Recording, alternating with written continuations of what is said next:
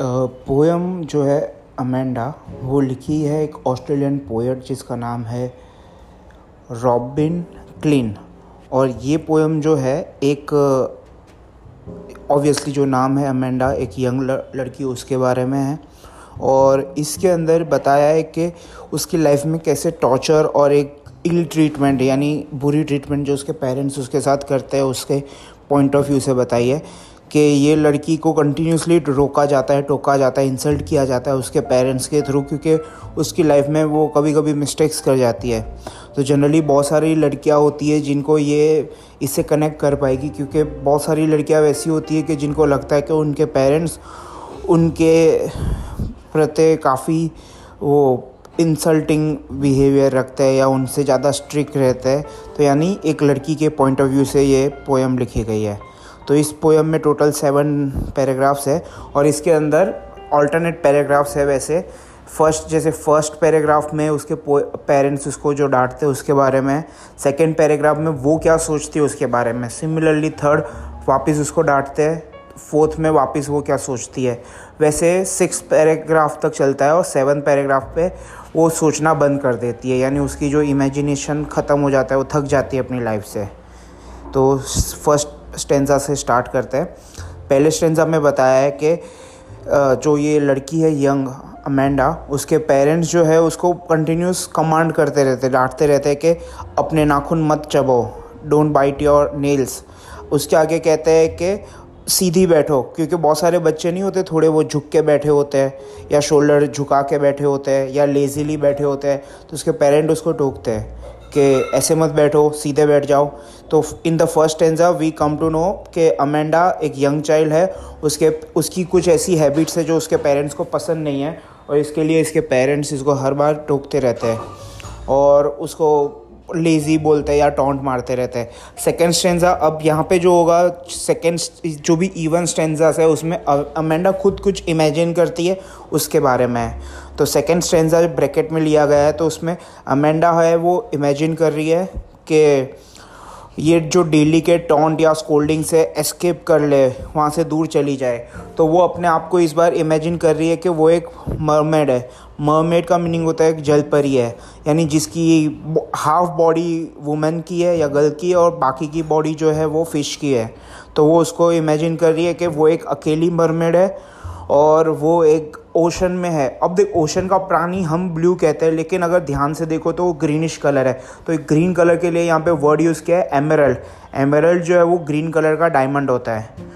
तो इसमें ये इमेजिन करती है कि वो एकदम क्वाइट और एकदम पेशेंटली एक ग्रीन कलर के बड़े सी के अंदर अकेली मरमेड आराम से घूम रही है आराम से फ्लोट कर रही है कर, पानी के बहाव में। और वो बहुत खुश रहेगी। यानी बेसिकली वो ये मानती है कि जब तक वो अकेली है, तब तक उसको बहुत अच्छा लगता है।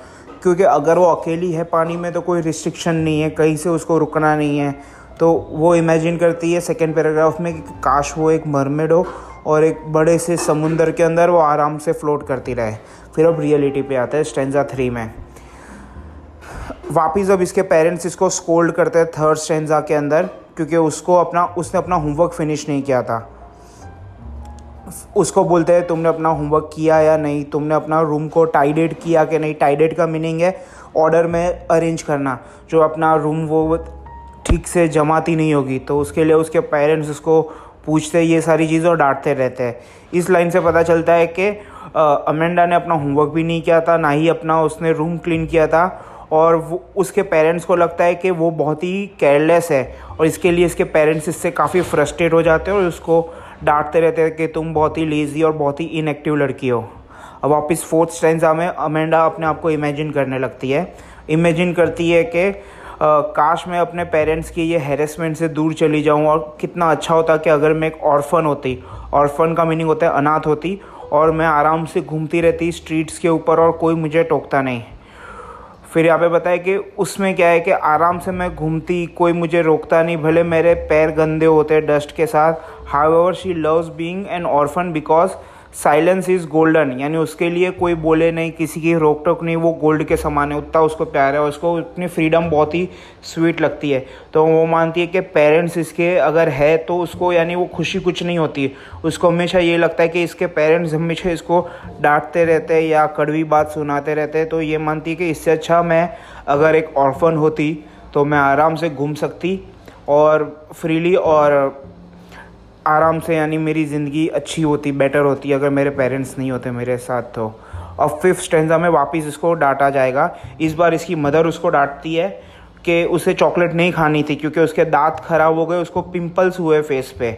उसकी मम्मी उसको याद भी कराती है कि, अमेंडा, देखो तुम्हारे फेस पे पिंपल्स भी आ गए, लेकिन अमेंडा जो है अपनी मम्मी की बात नहीं सुन रही है, जिसकी वजह से इसकी मम्मी और गुस्से होती है, और इसकी मम्मी उसको बोलती है कि तुम अपने आप को देखो सॉरी मीन्स उसकी मम्मी बोलती कि तुम मुझे देखो जब मैं तुमसे कुछ बोल रही हो, क्योंकि लेकिन अमेंदा ये स्टेज पे आ गई है कि अब वो अपने मम्मी को जवाब भी देना नहीं ठीक लगता उसको, यानी उसको बहुत ही ज़्यादा इरिटेशन हाई हो जाता है। तो जब कब पेरेंट्स तुम्हें डांट रहे होते हो और तुम उनकी बात नहीं सुनते हो तो पेरेंट्स और भी गुस्से हो जाते हैं कि उनको वो इरिटेशन आता है कि एक तो तुमने गलती की और दूसरा तुम उनकी बात नहीं सुन रहे हो। अब ये फ़ेज़ में अमेंडा क्या इमेजिन करती है? अमेंडा जो है वो इमेजिन करती है कि शी इज़ अ रेफूनजल रेफूनजल जो है, एक प्रिंसेस का नाम है जर्मन फेरी है ये। और वो लड़की जो थी, उसके गोल्डन बाल है। तो अगर यानी जानना चाहो तो ये स्पेलिंग है R A P U N Z L तुम गूगल कर सकते हो एक बार चेक करने के लिए, वो कैसी दिखती है। तो यानी एक प्रिंसेस थी और उसके बहुत लंबे और गोल्डन कलर के हेयर थे। वो इमेजिन करते कि वो रेपुंजल के जैसे रहती है एक टावर में और उसको कोई केयर नहीं है कि उसके रूम में कोई नहीं है और वो अकेली है और उसके जो लंबे बाल है, वो बालकनी के बाहर वो लटका के रखती है कि उसका जो लवर है, उसको मिलने के लिए आ सके।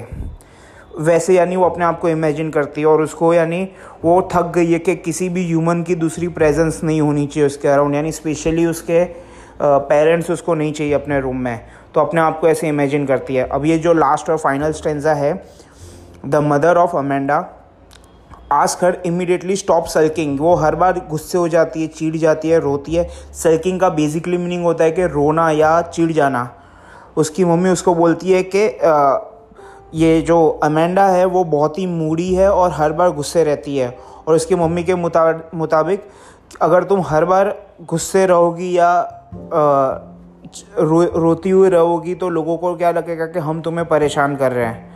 और यहाँ पे बताए यहाँ पे पोएम ख़त्म हो रही है और इससे बताया कि अमेंडा जो है वो इतनी बार बार उसको डांट पड़ती रहती है। तीन बार जो हमने देखा वो इमेजिन करती है। तो चौथी बार उसने इमेजिन करना ही बंद कर दिया। और क्योंकि उसको लगता है उसकी रोज़ की ये लाइफ है जिसमें उसको सहन ही करना पड़ता है। तो ये थी पोएम अमेंडा। और मोस्टली इससे ज़्यादा कुछ नहीं था इसके अंदर।